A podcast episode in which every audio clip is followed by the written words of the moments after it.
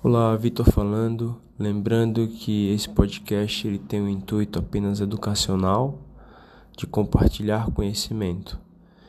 Ele não deve ser levado ao pé da letra para prescrição, para conduta médica, até porque toda conduta ela deve ser individualizada para cada paciente e os protocolos de cada instituição devem ser seguidos à risca.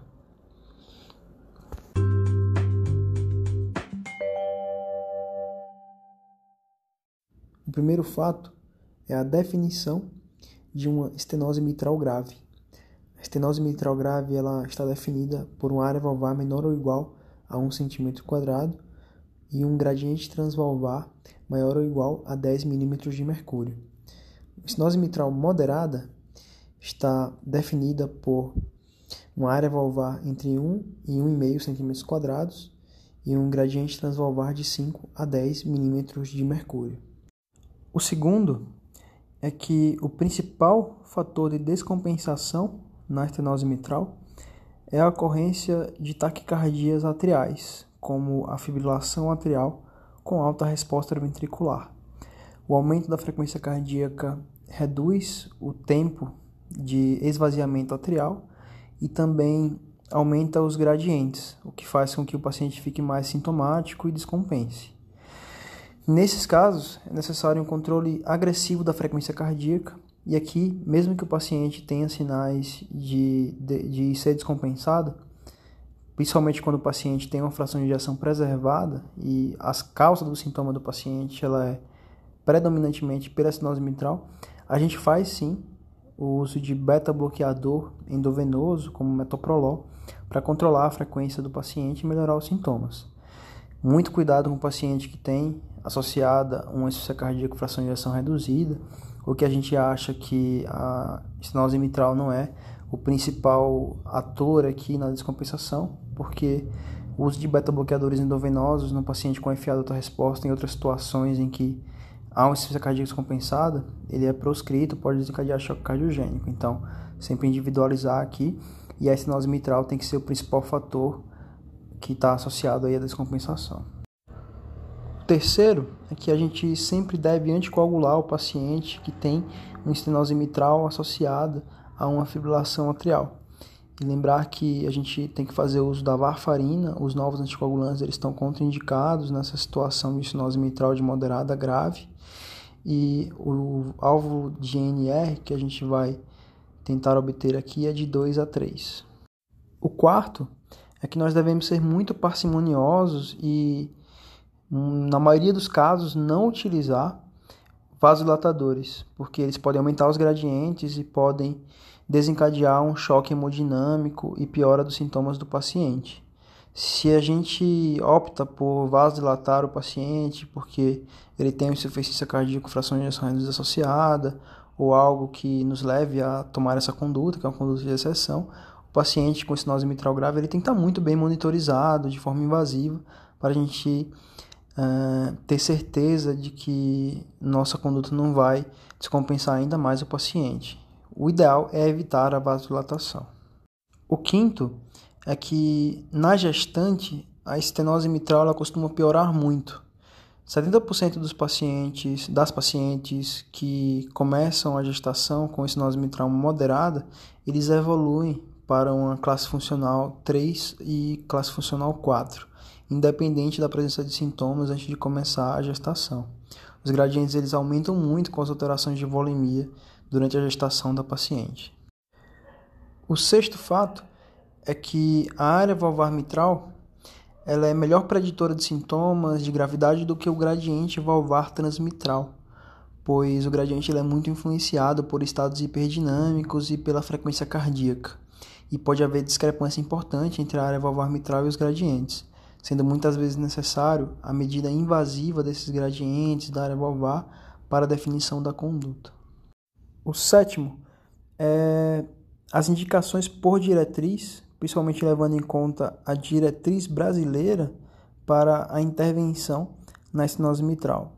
A intervenção ela está indicada quando o paciente ele tem uma estenose mitral grave, sintomática, no caso da valvoplastia por catéter balão quando o paciente está em classe funcional dois ou, ou, uma, ou pior, e no caso da cirurgia, quando o paciente chega em classe funcional três ou quatro.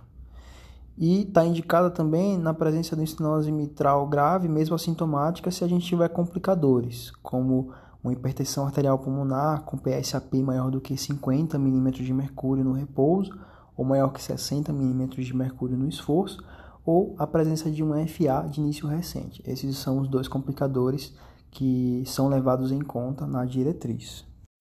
O oitavo fato é o uso do score de Wilkins Block na decisão de qual a modalidade terapêutica que o paciente tem indicação. O score de Wilkins Block é um score ecocardiográfico que leva em conta a mobilidade dos folhetos valvares, o espessamento valvar, o grau de calcificação e o grau de acometimento do aparato subvalvar. Pontua de zero a quatro cada uma dessas variáveis e obtém o score. Um score menor ou igual a oito, na ausência de contraindicações, como vegetações secundárias endocardite, trombo, insuficiência mitral moderada a importante, uma embolia recente. Está indicado, na ausência de contraindicações e com score menor ou igual a oito, a valvoplastia com catéter balão.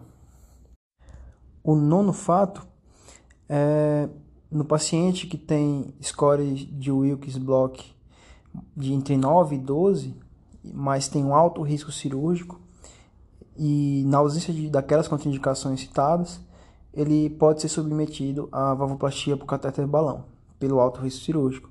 Mas sempre que o score de Wilkins Block for maior ou igual a nove, a preferência é pela cirurgia.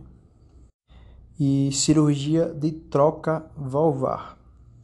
O décimo é que no paciente que tem um score menor ou igual a oito, mas apresenta trombo no apêndice atrial esquerdo ou em algum outro local no átrio, ele tem indicação de fazer comissurotomia cirúrgica, só a, a plastia da válvula, e não necessariamente a troca valvar. O décimo primeiro fato é que o tratamento da estenose mitral na gestante ele é muito semelhante ao da paciente que não está gestando, mas existem algumas diferenças com relação às medicações. A gente evita beta-bloqueadores não seletivos, o ideal é usar beta-bloqueador seletivo para o receptor B um, principalmente o metoprolol, e utilizar digitálicos no controle da frequência cardíaca. Evitar outras medicações que não sejam essas. E no caso do controle da volemia, evitar espironolactona e dar preferência à furosemida, tendo muita atenção a não deixar a paciente hipovolêmica, o que pode causar hipoperfusão placentária.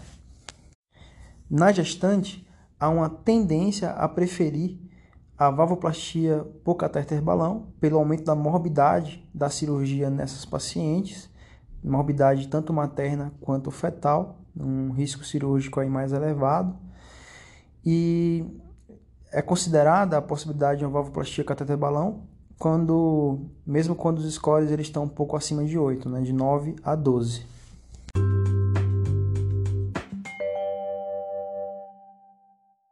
Sendo assim, ficamos por aqui na nossa discussão sobre estenose mitral. Fiquem bem, até a próxima.